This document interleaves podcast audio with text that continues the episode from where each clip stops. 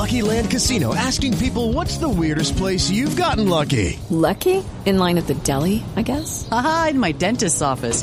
More than once, actually. Do I have to say? Yes, you do. In the car before my kids' PTA meeting. Really? Yes. Excuse me, what's the weirdest place you've gotten lucky? I never win and tell. Well, there you have it. You can get lucky anywhere playing at LuckyLandSlots.com. Play for free right now. Are you feeling lucky? No purchase necessary. Void where prohibited by law. 18 plus. Terms and conditions apply. See website for details.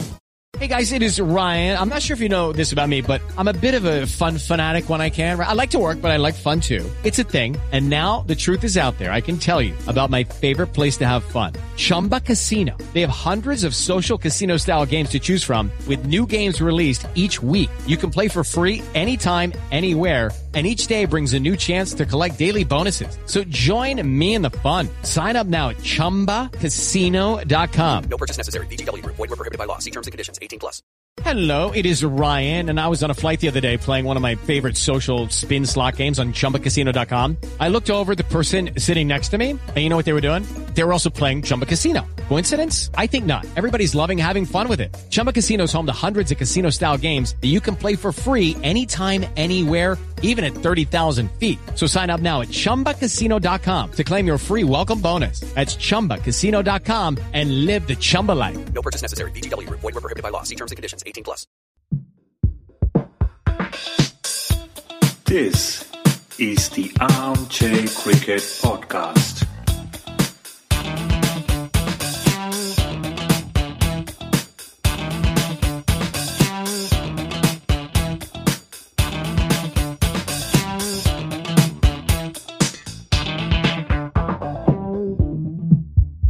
Hello, all. Welcome to another episode of Armchair Cricket Podcast, a podcast focusing on Test cricket by armchair critics of the game. I'm your host, Ajit. I would like to wish all our listeners a very happy and prosperous new year. Today, to help us unpack the just ended India Sri Lanka T20 series, as well as discuss some uh, some of the other cricketing games and off-field cricket news, we have a very exciting guest joining us somebody who can uh, talk a little bit more about uh, cricket from the Emerald Isle, Estelle Vasudevan. Hello, Estelle. Welcome to the podcast. Hi, Ajit. Thank you so much for having me. First of all, I always ask all my guests this question, right? So, what got you to cricket? Coming from the South Asian subcontinent, I mean, maybe not a lot of uh, surprises that you are very much interested in cricket, but where would you start it? Where, where did the journey start, and how come journalism with cricket? Yeah, actually, I mean, as you mentioned, you know, coming from a South Asian household, uh, it's not it's not a surprise that uh, cricket is obviously a big part of my life. Just you know, looking back to my childhood, I would say eh, it's it's just a love of love of sport that my parents had. I mean, we grew up with posters of you know uh, guys like Allan Donald, Donna Walsh. We followed mm. athletics, netball, whatever sports, you know. Um, so it was, I think, generally just a love of sport, uh, which eventually, I mean, I grew up, or I was a child just just getting into school when Sri Lanka won the World Cup. So I guess that was also major, major kind of a moment that which kind of made cricket mm. what it is in Sri Lanka. Uh, and I mean, I had an older brother, so we played we played cricket at home. You know, my dad used to train him a little bit and we got a bit of that training as well so i mean it's a lot of things but generally i would say just just coming from a household that was into sports.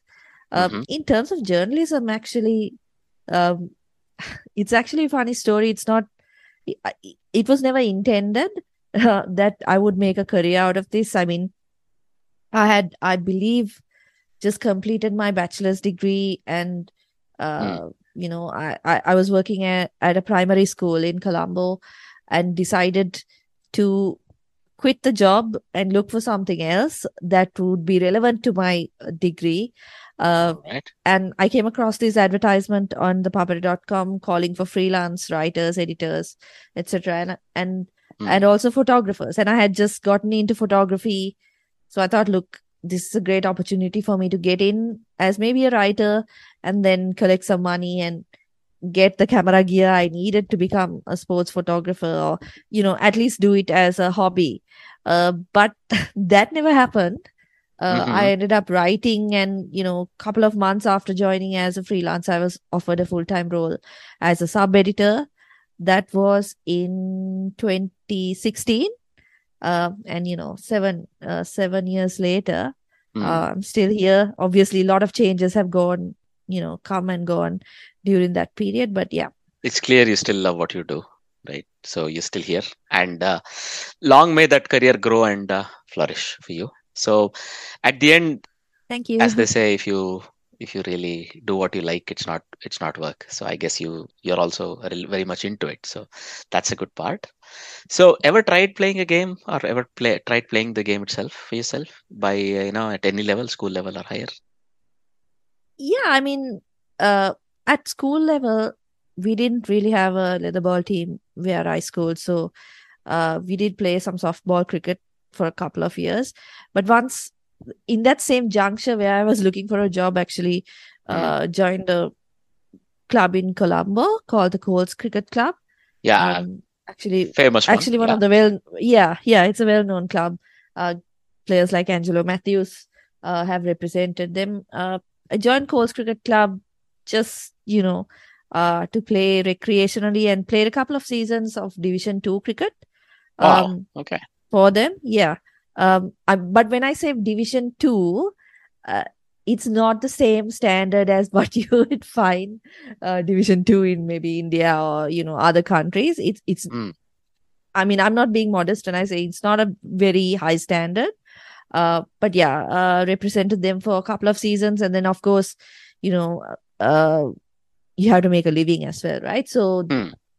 i had to let go of that when uh, i took on a full full-time job Nonetheless, interesting. So you actually transitioned from a school teaching job to something that I assume you studied something like media or journalism or uh, photography. You said uh, No, actually, I didn't. Uh, I studied. I studied psychology. I have a master's in uh, uh, applied psychology. Wow, now that's serious stuff, right? So uh, that gives me the idea, maybe not going too deep into what you did and what you plan to do anyway, but uh, probably a school teacher's job was sort of a better fit than a sub editor in a sports magazine. But well, we find our own way. Sometimes, as they say, a degree is Yeah, just something you start off with. Fantastic. Mhm. Now, so uh, I'll be a bit careful with what I say. After all, I'm talking to a trained psychologist. Uh, going back, if you were to look at the games, so let's start off at the test matches. So, did you get a chance to catch up uh, with any of the Australia South Africa game that ended today? Yeah, actually, watched that last couple of hours on TV, and I was just thinking, you know, what a pity it is that South Africa finally found their fight when basically series is gone and Hmm. there's nothing they can do do about it. Because just coming into coming into that three match series, South Africa Australia is always competitive, right? And it's it's one of those few series outside of uh, you know the big three facing each other Mhm. where there's genuine interest and competitive cricket. So overall, really disappointed that there wasn't a fight from South Africa per se. Um, just you know, you kind of wish that teams like South Africa were more p- competitive because they make the game so much richer for it, right? Absolutely. So, and they always had a proud record touring uh, Australia, right? So they Mhm. never lost a series there. I mean, Australia never lost a series in South Africa until that uh, whole match fixing fiasco tour. Yeah. But that was the blip. Otherwise, you know, Australia would always go to South Africa and win there, and South Africa would always come to Australia and win there. So something like this, right? So for the first time, apparently that uh, trend is broken, and what a time! So if anything, Yeah. South Africa before they came and started this tour were in a really good position to try and uh, win, uh, try and at least qualify for that World Test Championship yeah. final. Yeah. Now we don't know because now at least they managed to draw the last game, but the series was gone. And for themselves, they will now need to at least win both the tests at home against West Indies and hope, you know, Australia can cause an upset or two while they're playing uh, against India in India. Right. That's the that's the only hope now South Africa have because that would have been a fantastic final. I think South Africa, Australia have a similarly storied rivalry in world cricket compared to any other Yeah. big two teams, India, Pakistan, or whomever, right? Australia, England, whomever. So this is fantastic. and uh, that would have been very nice. But well, it might see yet happen. Let's see how that goes. So to go back to the last day, so I caught a little bit of the first session before I went to bed here, and look, you are absolutely right. They finally discovered their fight, and it was for me. It came through two tailenders. So basically, first of all, Marco Jansen and Simon Harmer showing a little bit of a Mhm. little bit of uh, you know courage, and then uh, later on, I think Maharaj played a very sensible innings. Right, so Yeah. they made sure enough time was taken out and enough runs were scored that the top order coming back could finish the job. That is, they could save Mhm. the test. So, but Mhm. again, two days were lost, and uh, Khwaja would be a bit uh, bit miffed at that. He didn't get a chance to come back and finish his double hundred, but they had no other choice, I suppose. They had to sort of uh, make use of the time that was available because uh, first day they lost some time, third and fourth day almost complete wipeouts. So uh, when you look at the fourth day, there was some some play, but South Africa did not help themselves. I think there was a lot of uh, urgency from the Australian bowling perspective that Josh Hazlewood and Pat Cummins, there was a lot more short pitched bowling. You saw that even on the fifth Yeah. morning. Uh, so they had a clear plan of attack, even on a fairly docile sort of a pitch where spinners should be more effective, you may think. They bowled well, the Australian bowling. And they went in with only two bowlers. It was almost as if you're playing on a subcontinent pitch, you know, two fast bowlers only Yeah. and three Yeah. spinners, right? So at least for me, all of those were very interesting sort of takeaways. But Hazlewood came back strong. He took four wickets, Cummins three, and Lyon two, and Travis Head took that one wicket. Travis Head has sort of put his put his foot forward solidly as sort of a backup spinner to start off Yeah. because their next door will be that of India. So just to look a little bit further ahead for both these teams, so Australia will be touring India, right? So if we quickly look at that, Yeah.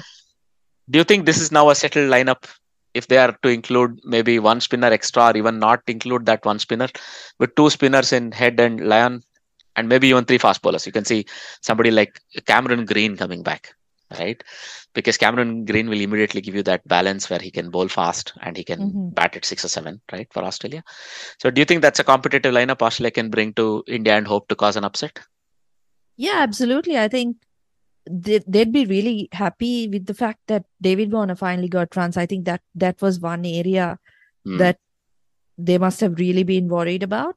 Um, but on the bowling front, they've got so many options, don't they? Like, I mean, fast bowling, they've Mhm. got three to four of the best fast bowlers, you know, in world cricket, in test cricket right now. Uh, and it, it's the spin department. I feel that Nathan Lyon, obviously, you expect him to play, but Ashton Agar is still kind of making his way into Test cricket uh, because he doesn't really get um, consecutive games, does he? He he doesn't get a long No. run in the team just because they do they do tend to play with the three quicks. Um, I'd be interested to see how they line up. Whether the the the availability of Cam Green means that they don't opt for three out and out quicks, and whether they go for the two spinners. But I Hmm. think they are as as as as good a team as you can expect uh, going into India. I still think India's obviously got the upper hand. I mean, better teams have toured India and, you know, just got blown away. Better Australian teams, certainly. Um, so it's going to be tough. Uh, but I think at this point of time, with the available players, I think this is pretty much the best lineup they can put forward. I agree with you there. Also, look, I think India have a lot to gain if they were to win the series against Mhm. Australia comfortably. They put their best foot forward of trying to qualify for the same World Test Championship final. They were there last uh, year and they'll uh, last two years, and uh, they will want to go back and try to win it this time. So that's something India has Yep. to look forward to. In any case, that was Australia, but South Africa, like I, I thought they were completely their bowling lineup was completely misfiring here, especially Rabada, who's sort of covering up so much of anyone Mhm. else. So, for example, um, yeah, Lungi Ngidi is always a bit on the costly side. This game, they decided to rest him and give Marco Jansen a go, left arm, different variety. So, for me, it's their fast bowling lineup really not firing. Keshav Maharaj also had a very quiet tour, I think. So, I think their entire lineup, uh, bowling lineup, needs to wake up or something when they go home. Yeah, I I kind of tend to disagree. I think the problem with their entire performance was the batting. It's just Hmm. that Hmm. with the batting not firing, the pressure was always on guys like Rabada, Nortje to kind of blow Australia away in every innings. And you know that's not going to happen in Australian conditions, right? And particularly, you know, looking at the form that Australia have been in this World Test Championship, they're pretty much, you know, they've won everywhere. Um, at least a game. Uh, like I mean, if you look at Sri Lanka, they beat Sri Lanka in Sri Lanka, which they didn't manage to do in their last tour. Uh, so Mm. South Africa's batting, a lot of people are calling it maybe the worst batting lineup they've brought to Australia. And I, I tend to agree in, in the sense that it seems like there was no fight in that. And that's why I mentioned, like, you know, it's good. I mean, it's sad that they found their fight, but it came so late in the tour. Because when you just when you watch guys like Kyle Verreynne batting, they've obviously got ability, right? But then they received no support from the top order. Dean Elgar had one of probably his worst tours, um, and you you have to wonder whether he stays in that lineup. Um, uh, Heinrich Klaasen, I feel, is not a number three batter, but you know, with with limited options, he had to take on that role, and he didn't do too well. So I think the batting was definitely the area of concern for them, which which is sad because I mean again, going back to the type of performances they've had in Australia in the past, you've got guys like Graeme Smith, Hmm. du Plessis, AB de Villiers, the type of performances they've put in, and then they, you know, succumb without the fight almost in these in the in the first two tests at least. It's just really sad to see. I know there's a lot of you know lot of lot of things going on outside in terms of the the amount of cricket first class cricket they play or uh, you know how how good the system is in developing players. And you know whether it's worth investing in first class cricket and developing players when you play so little test cricket right? Um so i wouldn't really I, I mean the bowling was disappointing but i would say that the main issue they have is the batting and they'll need to address that like looking at things now it's highly unlikely that they'll make the world test championship final um so maybe you know during the West Indies series they can try some new things out, try try getting getting in some new batters in. You, I think, hit the nail on the head. I think first of all, Dean Elgar's form would be a worry, right? So, and look, they need a slightly more solid number four. Um, I really like what Temba brings to the team. He always makes runs when the team is in crisis, but you need somebody who can score big runs. Temba somehow he makes gritty 30s, 40s, 50s, then he gets out. Um, you need somebody who can carry on. So when you name those, th- those are like very, it's like four best all-time players. Like you add Kallis and Amla to that. I mean, what is that top six, right, for South Africa? The ones they used to travel with. That's like their top six best forever, I think. So now they are in a rebuild phase. So a lot of it falls on Dean Elgar. His form is very crucial because he always makes crucial second inning runs, much like uh, Dimuth Karunaratne. Because I always look forward to that player contributing in the second innings. He's very important that Mm, way, yeah. right? Mhm. So his failures, I think, and it was sort of targeted. It was sort of worked out by Australia beforehand. They always Yeah. like sort of targeting the captain. It's it's very Mm-hmm. much the Australian way, and they, it worked this time. And I think it was short pitched bowling. You saw a bit of that on the fourth day Yep, yep. in the 1st innings of uh, South Africa in this game, and it, it's it's tough. But I think the problem is still there that they are unable to make 400 consistently, right? I mean, how many test matches Yeah, will you win if you can't make 400, or how many test matches can you save if you can't make 400, right? So Mhm. the problem with bowling is there. The bowling was misfiring, but uh, absolutely you cannot get away by scoring 250 or 2, 230 in Australia at all times. So that's the correct thing. But uh, they have a few good names you hear now and then. People like Theunis Brown or uh, you know other people who come and go into the squad, they'll need to take the Mhm. chances. Henry Klaasen was given an opportunity in this game, right? So a lot they have to fix, but probably they deserve a break. They have a the T20 tournament coming up. I don't know how much of it Mhm, will help as a prep for the Yeah. remaining test games, but they have that. So they'll probably take a break, but the most important part is they need to regroup properly at the end. They'll Yeah. be playing at home. West Indies will not be the same quality of opposition. West Indies themselves had a horror tour of Australia, right, earlier in, Mhm. in the season. So they'll have to sort of uh, make sure they wipe the floor with West Indies, for the lack of a better term. I don't think it'll be that easy. They're, they would be Yeah, more yeah. closely matched compared to Australia, I think. So it's going to be an interesting series. I'm going to look forward to that. So that's that's the let's say the uh, wrap up of this tour. Now, if we go to the other one, what a way to finish the tour for uh, Pakistan New Zealand. I mean, last 15 minutes of the game, it would have gone absolutely anywhere. Any team could have won, Yeah. uh, or it could have been a draw or a tie. All of those because wickets kept falling, right? So, did you get a chance to catch the ending of that game on Friday? Not really, but I've been following kind of the media thing and it, it's so infuriating, right? I mean, result, Hmm. I mean, all all four results available, and then you walk off a bad light is one of the greatest, I think, frustrations in Test cricket is this issue, right? When you know that a result can be reached, uh, just going off for bad light, just it, it's un, un, I think it's something that seriously needs to be looked at because when there particularly when there are lights available right I, I i understand on grounds where there are no lights and it could be a danger to a player playing um you know in bad light lighting conditions but Right. this wasn't the case here and i think pakistan should be also disappointed they 15 in was it three overs to get is not Right. impossible right just overall it was a dis- it was a disappointing end to what what could have been a fantastic test match Absolutely. So, I mean, the very fact that both teams got to that point, I mean, at the way at the end of the day four, you thought New Zealand would be favorites, eight wickets left, but Pakistan you never write Mhm. off, right? Last day fight back. yeah Again, what a hundred, Sarfraz. What an amazing, amazing hundred. What a Mhm. comeback series with the bat, deservedly the man of the series and also the player of the match. Right? Finally he got to that hundred. And Saud Yeah. Shakeel sort of uh, he's showing he's the next Pujara in the subcontinent, if I may use that term. He's really batting time. Again, second innings, he soaked up a lot of time, nearly, you know, uh, three hours to uh, score 32. Agha Salman sort of proving his worth. I think Agha Salman shows he can be an all uh, on all format or all conditions test Mhm. match player at least, where he can, uh, you know, he can be he can bowl useful off break, but come back at seven and then make sure the tail contributes, right? So and then Naseem Shah. uh, You're right when you said, you know, New Zealand sort of never gave up. So they, in the end, Yeah. you saw they were happy to crowd the batsmen trying to take those two extra wickets. But, um, you know, it was still two or three big hits. And Naseem Shah was Yeah. perfectly capable of that. So was Abrar. eh? Mhm. So if you had spinners bowling and the spinners were sort of, you just waited until one or two balls came close to you and you hit it, hit it away because there's nobody in the outfield.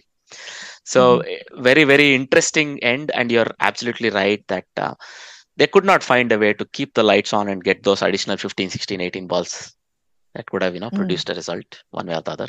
But if anything, I think uh, New Zealand will be a bit more disappointed. One wicket you would think has slightly higher chance given that you're yeah 11 and Yeah, 10 are batting and absolutely uh, Pakistan may have breathed a sigh of relief. But nonetheless, because when that wicket fell, 27 28 runs required and five or six overs left, I was really happy with the approach that Naseem Shah and Abrar Ahmed took, where if the ball is close, they'll hit it away. There's no Mhm. point in blocking every ball, right? So just blocking for the sake of blocking. So I really like that. So all in all, a wonderful end to a test match and wonderful end to a test series. And New Zealand, Yeah. I mean, quietly, I think whenever they tour Asia, they're the, they're some of the most competitive teams when they tour Asia. I think, and I'm talking when Pakistan played in the Middle East as well as India and Pakistan, Sri Lanka, Mhm. wherever they come, right? So they would be, and in the end, a little bit disappointed they couldn't complete a series win because they were the, let's say, the dominant team across the two tests. And Mhm. Pakistan would be a bit relieved. they didn't lose another test series. That would have been very bad for Babar because uh, the way the series ended in Australia, it was not. Um, sorry, the Yeah. England series was not a good one, and another series loss would have been very heavy. Uh, complete write off of a home test season would be very bad, I think. But okay, I think uh, from my perspective, uh, that that was a very entertaining and again another case for a five day test. Why why certain in certain places yeah you should not even yeah. consider playing a four day test. You should just say five because that gives it a chance. So because when you're playing in Yeah. South Asian conditions in the winter, sometimes light is not as steady as you may think. So, Mhm. well, I hope the powers that be are listening and seeing this. So, this is one thing. Now, if you were to go on to the India Sri Lanka series, right? So, the third game took place yesterday and India beat uh, Sri Lanka to take the series. But I thought Mhm. I thought Sri Lanka will not be very disappointed in the way they played. They could be quite proud, actually. Yeah, absolutely. I think just looking, thinking back to what was expected prior to the series, I don't know if anybody expected Sri Lanka to win the series. Um, but they very nearly did, right? I mean, just the first game, there's hmm. so many, you know, what ifs if Sri Lanka had, you know, just those little things that if Sri Lanka had done right, they would maybe have come into that third game 2 0 up and already having won the series. So, hmm. I mean, that's the game, right? It's a game of hmm. fine margins, and you don't know what would have happened if Sri Lanka had won the first game, how India would have approached the second. Um, but I think you're right. I think Sri Lanka can be happy with their performance in the three games. I think in pressure situations, for the most part, they were able to kind of deliver. Obviously, the the middle order is again a, still a cause of concern, and maybe even the bowling options.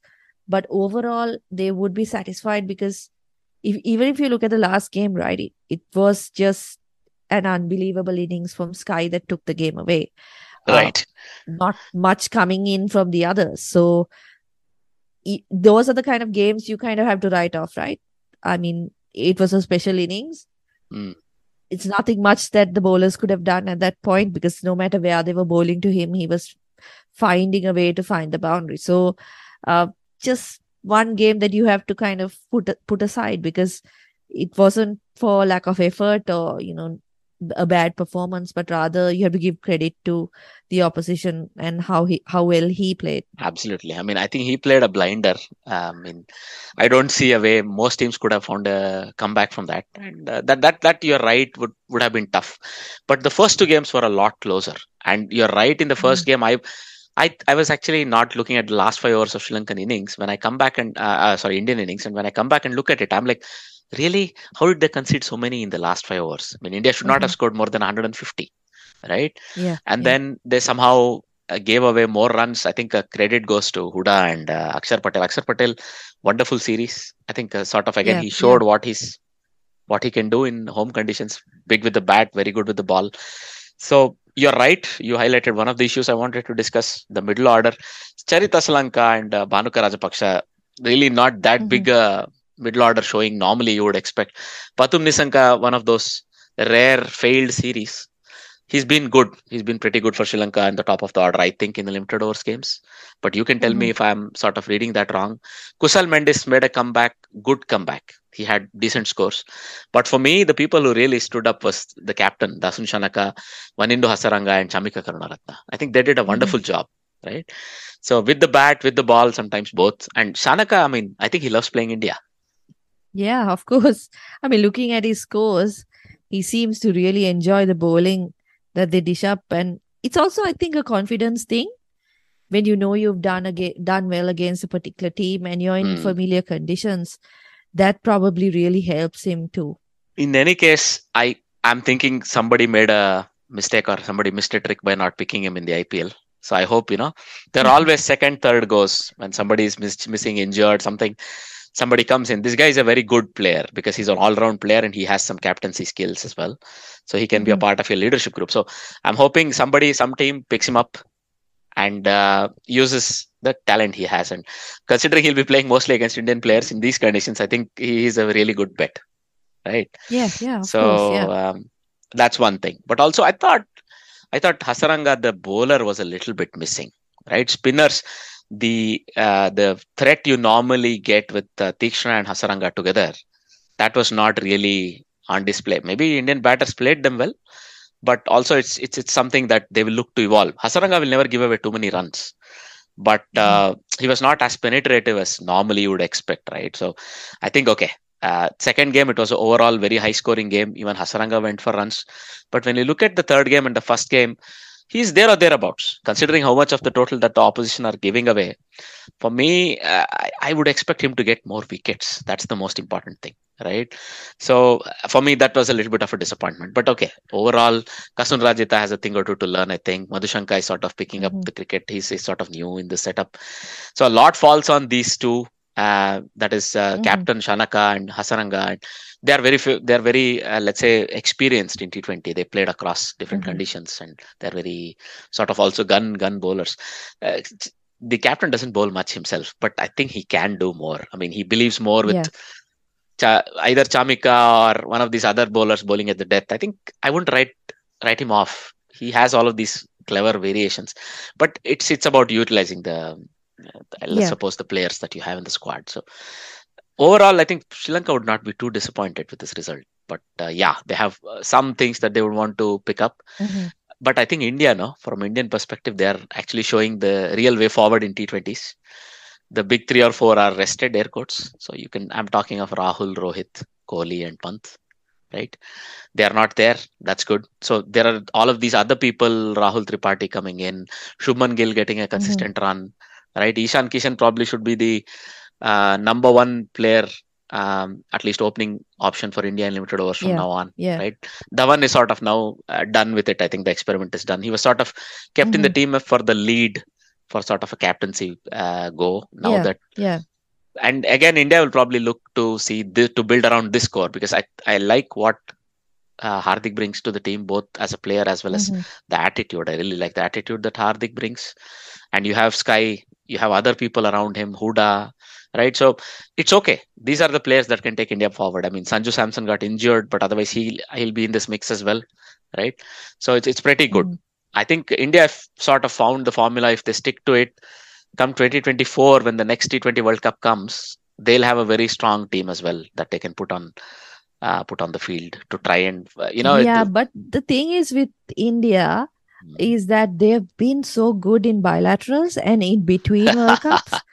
But you know, come the big tournament, something goes wrong for them in, in in one of the crunch games, and then they're knocked out and back to square one. So I think they'll what I liked about Hardik was the kind of the approach of, you know, I want to put my players under pressure. I want to I want to try some new things. I want to try out uh, like new strategies, you know, bat first when record suggests that bowling first is the better option because I felt like he's trying to maybe prepare the team for any kind of situation they might come up against. Hmm. Uh, and and when you look at it, these T20s don't matter, right? In the grand scheme of things, they don't they don't count towards World Cup qualification or you know any kind of championship. So Hmm. they they are the ideal ideal playground for you to kind of experiment a little. And Hardik, I thought that did that perfectly. I would be interested to see when India do play again whether the whether someone like Tripathi makes the squad because I Mm, feel mm. he's he's one guy who maybe doesn't he's not going to maybe get you the 60s 70s 80s in every game but that Mhm. intent he shows at number 3 or maybe if he opens is kind of invaluable in today's game uh it's it's kind of what Sri Lanka look for from Charith or looked for from Charith Asalanka during that 2021 World Cup, right? Where they did so well. That kind of intent, and, and if you think about it, like Tripathi is coming in there, knowing that maybe if he fails, he's going to be written off for a long time.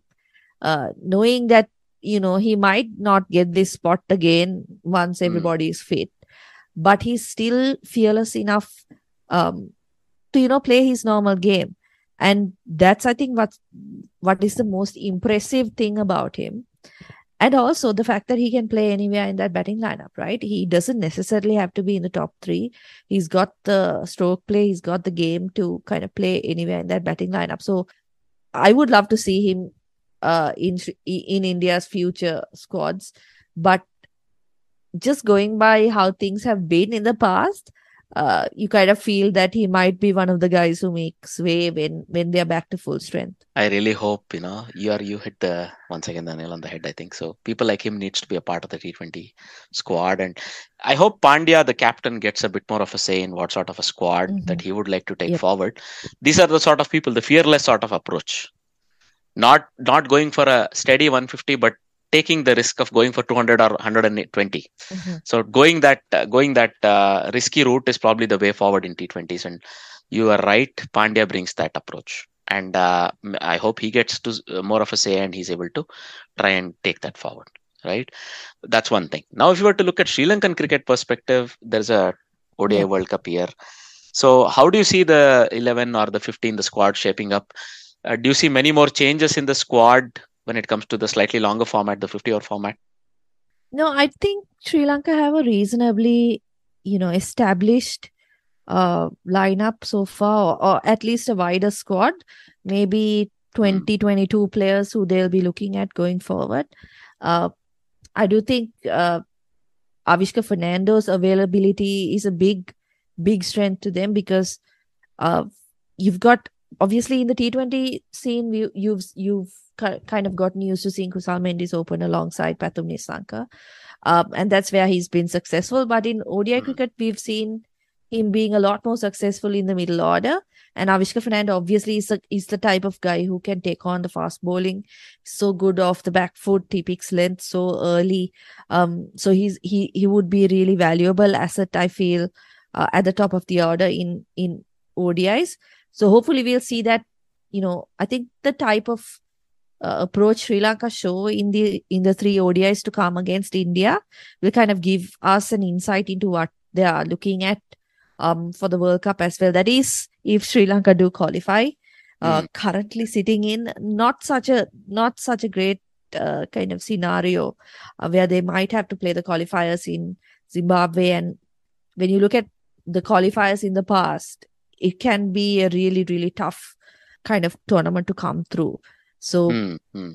if Sri Lanka do play the World Cup, do end up qualifying, I think this series will give you a very strong indication of what type of roles they're looking for from each of the players. I think the bowling definitely they will try a few things because I mean you don't want to find yourself in the same situation as you did in the T20 World Cup where you had so many injuries and you have to had to keep shuffling players around. Like for example, Kasun Rajitha was I don't think at any point considered a strong contender for your T20 or ODI side. Hmm. But because of the injuries, he kind of came in in the World Cup. He did he did reasonably well, and now he's he's playing in India as well. So, um, I think the bowling, apart from Hasaranga uh, and maybe Theekshana in ODIs, uh, there might be a little bit of shuffling around.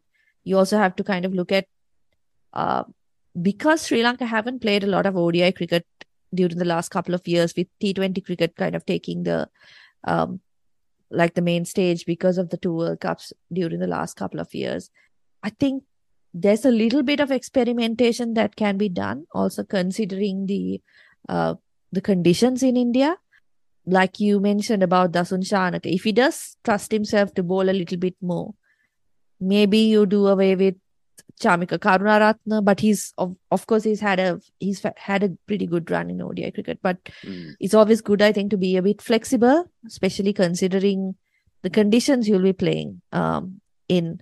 So I think, yeah, like I mentioned, uh, this series should give us a good indication as to what kind of combinations Sri Lanka are looking at going forward this year. So for me, a couple of uh, quick discussion points. One is the middle order, right? What you already mentioned. Mhm. One name I really, I really like this player, Dhananjaya De Silva.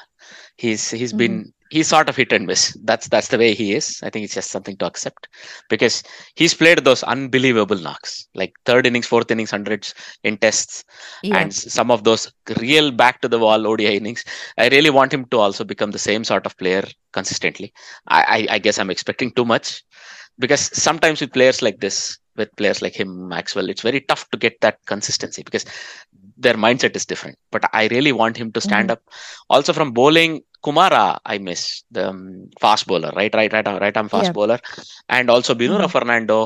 Uh, Maybe these people might again come back into the mix before the World Cup. I don't know. You Mhm. know probably more, but I'm I'm really hoping we get to see a bit more of this. These were fast, really nice, very attractive proposition if you are just an like a Mhm. fan, right? So I think just looking at those two names, uh, I don't really see Binura Fernando coming in, particularly to the ODI squad, hmm. just because he's had so much of issues with injuries.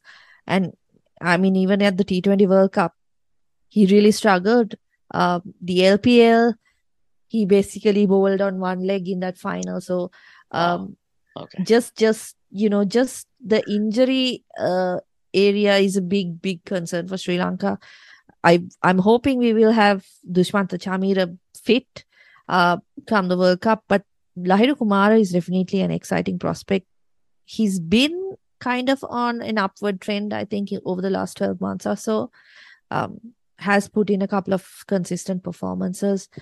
So he might be in the mix. He is, of course, um, touring India with this squad, so we might see him um, in the next three games.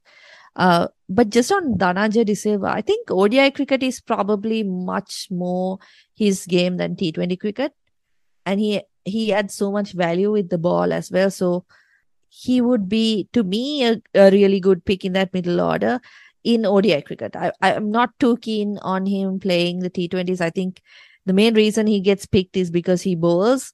Um, but his primary responsibility obviously is to get some runs, and that doesn't hasn't happened um, in the recent past. So that's an area of concern for T20s, which Sri Lanka shouldn't be worrying about this year. ODI cricket, I think he's de- he's definitely a must must pick in that middle order. Fair enough. Fair enough. So these are the men's team, but uh, there is a women's World Cup coming up in a month's time or so. So would you quickly take us through how the Sri Lankan women's team is shaping up for the World Cup? Players we can watch out for. I mean, Sri Lanka basically did not play any cricket during 2020, right? After the T20 World Cup in Australia, which was kind of Mm. A pity considering, you know, everybody else was out there playing. Um, and Sri Lanka already kind of a few steps behind the bigger teams in in world cricket, right? And then to miss out on basically 12 months of cricket was kind of un- unacceptable. Um, anyway, during the last year, 2022, they've had a lot more cricket, both domestically and internationally. And uh, with the women's championship on, you know, you're you're gonna get a set number of tours every year, uh, or for that cycle. So that is good, uh, for Sri Lanka. I think we we we are already seeing, um, the results of having more competitive cricket more often. Uh, Mhm. where in 2022, Sri Lanka managed to get into the final of the Asia Cup, beating Pakistan. Uh, they had a reasonably, I mean, a reasonably good year. The Asia Cup final was obviously the highest point, but just looking at the team in the past, it's always kind of centered around one person or two people. But that doesn't seem to be the case at the moment. I mean, Chamari Atapattu is obviously the player who a lot of opposition will have their eye on. Mhm. But in the likes of Hasini Perera, Harshitha Samarawickrama, you've got players who seem to be kind of coming out of her shadow. I know Harshitha Samarawickrama has made a lot of runs during the last year, has played a couple of really crucial knocks. Um, so that's a really positive sign for Sri Lanka. She's quite young, um, and has has hopefully a long way to go in the international game. On the bowling front, you know, you've you've got a few young players coming through. Kavisha Dilhari's one player, I think, who is rated quite highly by um Atapattu and the management. Um, Mhm. so th- so that's that's also she's also another exciting prospect. Another one I, I don't know if you've heard is uh, obviously Vishmi Gunaratne, uh, just 19 years of age. She's captaining the under 19 team that will be going for the inaugural under 19 World Cup in January, just a about a week to go for that tournament. So she's another exciting prospect and attacking better at the top of the order. Uh, not something you see very often in Sri Lanka. So uh, Mhm. obviously, there's, I mean, just watching her in international cricket, she does seem like there's a long way to go, but I think the intent and the mentality is great. Um, but overall, the area that Sri Lanka have shown during the last year is definitely the spin bowling. Uh, Inoka Ranaweera, Oshadi Ranasinghe have been pretty fantastic with the ball. I think both of them finished amongst the top five wicket takers in the world last year in T20 cricket. So obviously that's that's one area where they've excelled um, for Sri Lanka. Just going into that World Cup, I think it's going to be tough. Sri Lanka in a very tough group. They've got, I think, South Africa, Australia, Bangladesh, um, and New Zealand. So they've they've got Right. maybe one game against Bangladesh, which which which you would expect them to win, but the other three are going to be really tough. It it it can't be easy coming up against teams who you know have like much better resources. South Africa will be playing at home. They are a team that has been kind of you know on, on the way up during the past couple of years. So uh, it's going to be tough, I think. Uh, I think their main focus should be definitely a win against Bangladesh. But if they can, if they can cross the line against one of those other three teams, I think they'll come back quite happy. It's difficult to Mhm. imagine them going beyond the first round. So, I mean, you have to be realistic, right? The the the quality of cricket they've played in the recent past doesn't suggest or give you any indication that they're going to blow everyone away at the World Cup. So, I think just winning against Bangladesh will be the minimum. Uh, but if they can pull off an upset against one of those other three teams, they'll come back very happy. I agree, sort of a very realistic estimate what you give. Also, good to hear about the player player purview, player preview, and uh, yeah, well, we really hope you know Sri Lanka can outperform, as you say, Yeah. maybe Mhm. shock New Zealand or England or somebody. It'll be fantastic. Australia somehow really seem to be the team uh, that somebody has to stop from winning the World Cup. I mean, they lost one game in Yeah. 2022. I don't know. I don't know how Mhm. that works at at all Mhm. levels. They lost one game, so it was quite crazy. But anyway, uh, an interesting Women's World Cup coming up, and thanks us, uh, thanks to you Yeah. for providing a Sri Lankan women's perspective there. Now, if you were to move on, if you were to take a look at the other news, right? So the Mhm. news from off the cricketing field.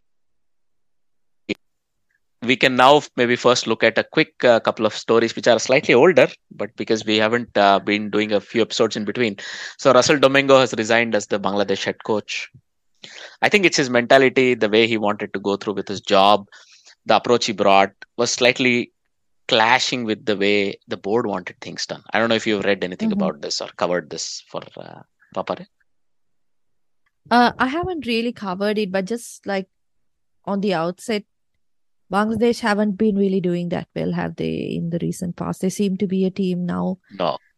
from from a team that was, you know, really competitive, uh, and could basically, you know, on their day beat anyone. They've become a team once again who are kind of struggling to find match winners in their lineup.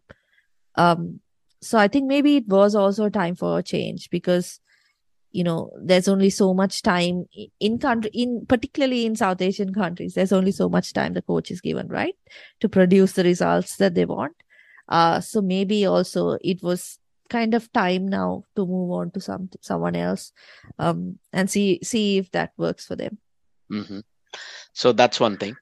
And the other one, look, um, I think his management style also was clashing. You've heard people like Akram Mhm. Khan talk about it. They want a slightly more um, micromanaged approach. I'm sorry to use that word there, but that that's, that's the south asian way isn't it micromanaging things you know down to the t so yeah maybe. But also, I think accountability perspective, they have a bit more Mhm. control. The board. You've occasionally heard the board president get involved in discussions about players when the series is going on. Mhm. weird things. But well, I mean, as I said, I don't want to comment too much about uh, another board in the neighborhood when the big in a big Mhm. board in the middle of it all is already being weird. We'll get to that shortly. yeah So, um, but okay, maybe they they also want a coach. The coach sort of uh, chances have run out. As you rightly pointed out, on the field the results are really bad. So, if you Mhm. remember how Bangladesh were com- in the 2019 World Cup, they they had this Yeah. sort of an aura around them where pe- teams would not take them lightly. We are heading into Mhm. another World Cup year now. They don't produce the same sort of fear in teams, I guess, or Mhm. the worry in teams. So that's something I think you're right. So uh, that's something I think they'll want to fix. S- some inconsistency has crept in. They had very they had very effectively ruled that out of their approach and their game. But now suddenly Yeah. all of those things which used to bother them in early 2000s, early 2010s have come back. So they'll have to go back to the drawing board a little bit. I think in, in Shakib they have a good captain, if a little bit Mhm. temperamental one. Uh, we again saw a little bit of a tantrum for a no Yeah. ball or wide or something, but that's okay. That's just Shakib being Shakib. But at the end of the day, what he brings to the team as a skipper and as one of the experienced people, I think that's very good.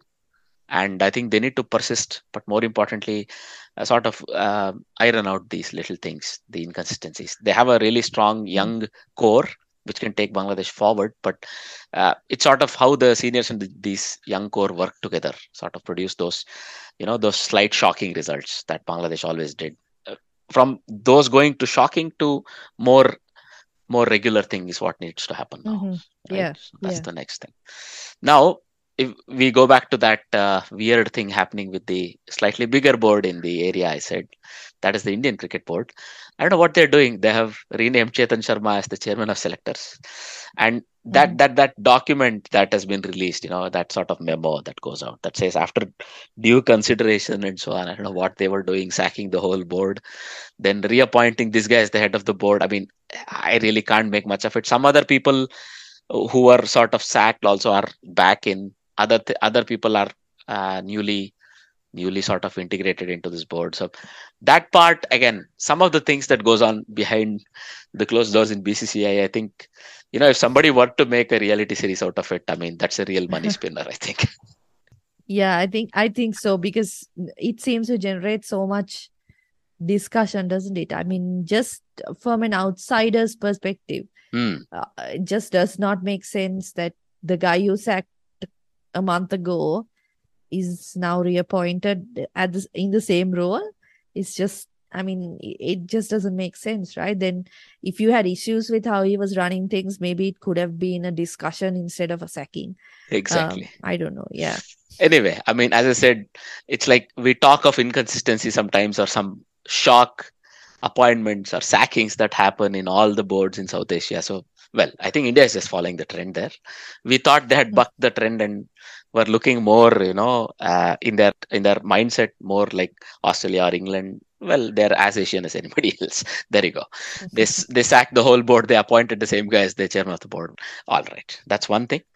The next one well i mean pakistan cricket board uh, i think has some issues with the current chairman of the asian cricket council certain mr jay shah Mhm. who's also the secretary of the indian board. And let let's put it as it must be that he's the most powerful man there so Mhm. i think there was some some exceptions taken by his twitter account or him announcing all the upcoming um, schedules for the asian cricket council's events this year Mhm. and uh, Pakistan Cricket Board's uh, new chairman Najam Sethi saying that uh, when did they ever consult PCB? What is this? Why do you make unilateral announcements? You always do this and so on and so on. Mhm. Then it came out that Asian Cricket Council said, check your mailbox. We sent you something on 22nd December.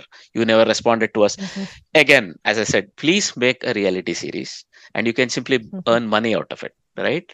What's going on here? So uh, sometimes I just think, I don't know if PCB objected for the sake of objecting, just to show that the new board is now active.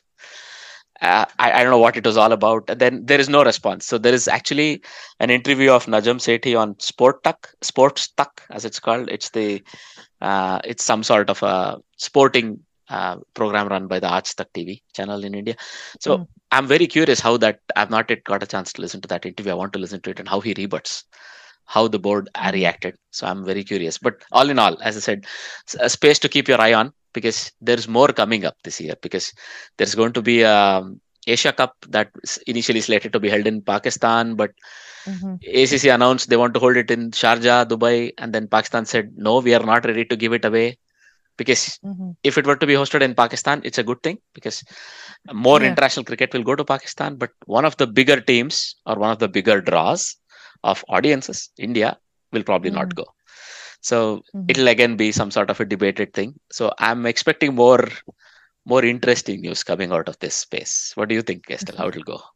Yeah, I mean, it's a very tough situation, isn't it? Because you want cricket to be played in Pakistan and you feel like that's their right as well, right? To have uh cricket played in their home grounds. They can they can their crowds get to witness the highest level of the sport. Um, and then India is not willing to tra- travel to Pakistan, and I don't know what the political. I mean, I I won't say that I know the Hmm. the nitty gritties about the political situation and you know um you know what what the the exact issues are there, but I think there's a lot just on on the on the PCB's objection to uh you know the posting of uh the ACC's fixtures and stuff. I think obviously there's there's there's a whole there's this big objection about India dominating world cricket right now in the sense of you know administratively. Uh, so that may have been one of the reasons why uh, you know you you you think what right does you know one man have to suddenly decide this without your input and you know put it together. Whatever went down there, uh, you know, wh- wh- where the emails were sent or what happened, I don't know. Uh, but there is that kind of feeling that India, because they are such a rich board, they control everything, and obviously that's not taken well by a lot of other countries. Um, but on the Asia Cup, yeah, you know, I would love to see it played in Pakistan. But if it's not played in Pakistan, I would love to see it played in Sri Lanka because obviously Sri Lanka didn't get the opportunity last year when when it was slated to be played here. So I, I don't know uh, if India don't travel. Obviously, that will be a massive hit on on the commercial side of things, right? Because Mm, mm. let's be honest, Pakistan India is the biggest draw of the Asia Cup or any world tournament for that. matter. Absolutely. So, yeah. So, I mean, that'll be a major hit. So, it's difficult to see the tournament actually going ahead with India not traveling to Pakistan. So, I mean, alternatively, come to Sri Lanka. I think that that would be the perfect kind of uh, remedy because it is slated to be held before the World Cup. So, it would be good preparation for um, the ODI World Cup also. Absolutely. You're still playing in Asian conditions. And uh, well, Sri Lanka can definitely benefit. And you can then also play India Pakistan there. So it will not be a problem. But I think we will see a few more twists and turns before this is settled one way or the other. Well, keep your eyes out on this space. This is worth following, as I said. Then the next one is, well, a slightly alarming story Pant's accident and uh, Mhm. how he managed to they say he crawled out of the car himself but two samaritans who helped him people from the haryana transport board who were the driver and conductor of a bus who got down and were able to pull this man out from a potentially very explosive situation saved pulled him to mm-hmm. safety. And they were duly rewarded. This is very good. And i think this is one glimpse of how humanity is still alive and sort of still thriving. And there is still values that keep people going not just money and other things this is very nice to see because um there were people who were sitting in a bus that was traveling they could have they were in charge of that Mhm. bus they could have just kept going And also, I heard that they they didn't know who he was, right? Yes yes yes out. yes Yeah. Yeah. So that at least one of them even did not recognize him after the name was given the second one said oh i Mhm. know you i know your name the second one is like who's Mhm. this guy i don't know him so that was nice to see that they did not care whether it was a celebrity or somebody. It just saved a guy out of a car that was in a very bad situation. So first of all we wish pant all the best. I mean he's fought himself out of some very tough situations for his team. Now he's in a position where he needs to use all of that guts to fight out of a situation for himself. So he's had some um, knee ligament operations that's going that's just been done. And he was airlifted to mumbai for that so that he can be monitored better by bcci doctors so i think at least we are really hoping he's able to come back to the field maybe at least before the end of this year Yeah. i mean i was Mhm. hoping he'll make the india squad for the world cup but that that'll be very optimistic frankly and we really hope you know all of those reports the mri scans that they took of uh, him after the crash have been positive so at least there's no nerve damage or there's no damage to Mhm. his spine and so on so that that's all good but still it's a long way back because he'll be in crutches for a few months i think before he can walk and then run and get fit for the world cup. So that's not going to happen. Probably missing an ipl is going to be more or less guaranteed. So we're really hoping he's able to at least make a comeback before the india domestic season and the international season in the end of this year right? So it's, he's a very young man and he's a, as we already said Yeah. he's a mentally a very strong man as well. So both physically and mentally he's in the right frame of mind and place so that he's able to you know recover from these injuries. And long may we see these sort of rare occasions where humanity triumphs where people lend a hand to help somebody they may or they may not even know right? This is mm-hmm. fantastic to see. Yeah. so from one slightly positive story to one that may or may not be the best one. So if you shift the focus to the yorkshire cricket club in england where lord kamlesh patel was the chairperson who was sort of appointed to lead Yorkshire Cricket Club through some choppy waters when all of these racial allegations from Azeem Rafiq and all of these other people came up. He's done a commendable job, but I think it's getting to him. So it's almost two years. that he's been taken the job on, and he says this year in the AGM he'll quit. Sometimes we expect AGM to take place before the beginning of the season, I suppose. So he'll probably quit his role. He says, and then, well, I think he he said the lack of respect for him. He saw that in the Mhm. members. So Mhm. that's the opposition and the lack of respect for his thought processes was something he he had to always rub against and it consistently sort of wears you down i suppose and then he said yeah i've had enough there's more to be done Mm. out there i'm going so this is going to be interesting who's going to step in to the breach to take that over because he sort of repaired some of the damages but a lot more need to be done i think because it's sort of a reckoning that's happening rightly in english cricket whether the time and the place is this or another a reckoning had to happen and uh, Azeem Rafiq, Yeah. you know, with a very brave, brave sort of a thing, did it. And a lot of careers have suffered. A lot of well-known people, Michael Vaughan. Mhm. You know, we, we are going to probably discuss Gary Ballance as, as well, right? So Mhm. all of these people, they, well, their careers sort of came to a stop. Michael Vaughan off field will probably recover sooner than Gary Ballance. But look, Gary Ballance Mhm. is now trying his luck back with his uh, country of birth, Zimbabwe, right? Mhm. So some sometimes these these harsh things happen, but it's better that it's better that our body and uh, people look inward, try to figure out what's Yeah. going on themselves, and try to fix it before it becomes such a big issue that the rest of the world is forced to point at it, and then you are then forced to take action, right? So that way, Yeah. I don't know what your thoughts are on this issue. Yeah, I think you're absolutely right. The the the fact that they need to look inwards, I think is a big, big thing here. Uh, whether the offenses happened five years ago, ten years ago, or even a lifetime ago, I think it's important to address them rather than, you know, just sweep them under the carpet and, you know, "If this happened a long time ago. That kind of argument doesn't really work. And I think in a society like what we see in England right now, right? Mm.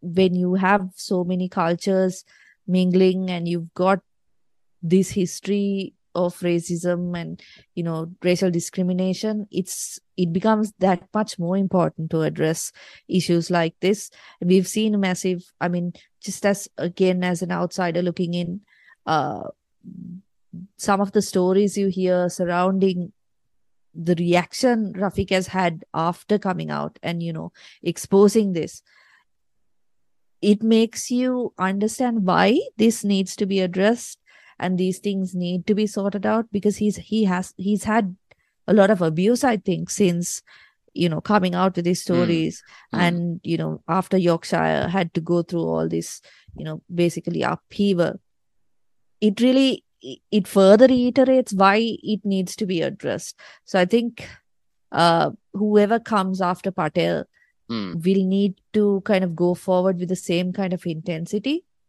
and ensure that players not only understand that they should not do certain things, but understand why they should not be doing certain things. Because sometimes it really is in jest and it could be in jest or something you don't mean or something they call banter, but they should understand why why speech like that is inappropriate or why behavior like that is inappropriate in situations so um, hopefully whoever comes after patel is he, it deals with it with that same intensity um, Mm. as he did Yeah, I mean, not to you know sort of all sweep it under the carpet and wait until it's all forgotten. Mhm. right so Yeah, it's yeah. opened a can of worms which not a lot of people would like to address but it's rather best addressed here and now rather than letting it uh, sort of fester again and it's sort of something that lives just under the society's fabric and it doesn't come Mhm. up very often but when it does it's best to deal with it in the correct way even if it means taking a little bit of time and causing a little bit of pain to some of the other people that are involved so it's it's a very nuanced topic i understand and we hope Mhm. the best uh, the best outcome for this is followed. So to finish off one small one small interesting point. So Sourav Ganguly has decided to join Delhi Capitals again as the director of cricket. He was in this position before he was uh, sort of uh, yeah elevated and then he took part in BCCI chairman selection and was the BCCI chairman. But now he's going back to his like of sort of guiding molding players and teams And I think he's Mhm. going to join forces if Punter goes back there. Right? That'll be a fantastic team. Him, Amre, Yeah. Praveen Amre and Punter, they had a wonderful, wonderful time there, and they sort of molded the DC team that reached the finals and did really well, consecutive IPLs. So we really Mhm. hope you know Ganguly is again able to make the same impact for Delhi Capitals. They, may have a different skipper this year because we don't know about Pant as we just discussed. So some interesting Mhm. times. So I mean, when it comes to Ganguly, I have my own theories, right? So why he left BCCI and so on, but those are not for this time. Uh, I think we've bad more BCCI enough. There's more to come in the upcoming episode, surely. All right. Uh, those are all the topics and all the news we wanted to discuss in this episode. Thank you very much for a detailed chat, Estelle. It's been wonderful chatting with you. And uh, we really appreciate the time you've been able to give to this podcast. Thank you so much, Ajit, for having me. It's been fun. Before we let you go, we would like you to plug any any things like your current work, your upcoming work, your social media handles. Yeah, so uh Twitter is where basically I, you know, I handle my work stuff. So you can find me on Estelle underscore Vasudevan, uh, or just search for Estelle Vasudevan. You should be able to find me. I'm currently I write for the papare.com, which is basically a website for Sri a website in Sri Lanka. And also podcast at 99.94. So me and my colleague Mark Machado handle the Sri Lanka on 99.94. So if if you are listening to this and you like podcasts, definitely give us a listen. Uh, you can find us on the app or YouTube or any any other platform where you find your podcasts. Perfect. Yeah, I really hope we can collaborate again in the future. If I can be of service at some time in the future, do let me know. But I will also reach out to you. The, this is a very enjoyable chat. We also wish all our listeners a very good day wherever they may be listening from. That's a goodbye from me and my co host, Esther. Thank you very much. Bye bye. This is the Armchair Cricket Podcast.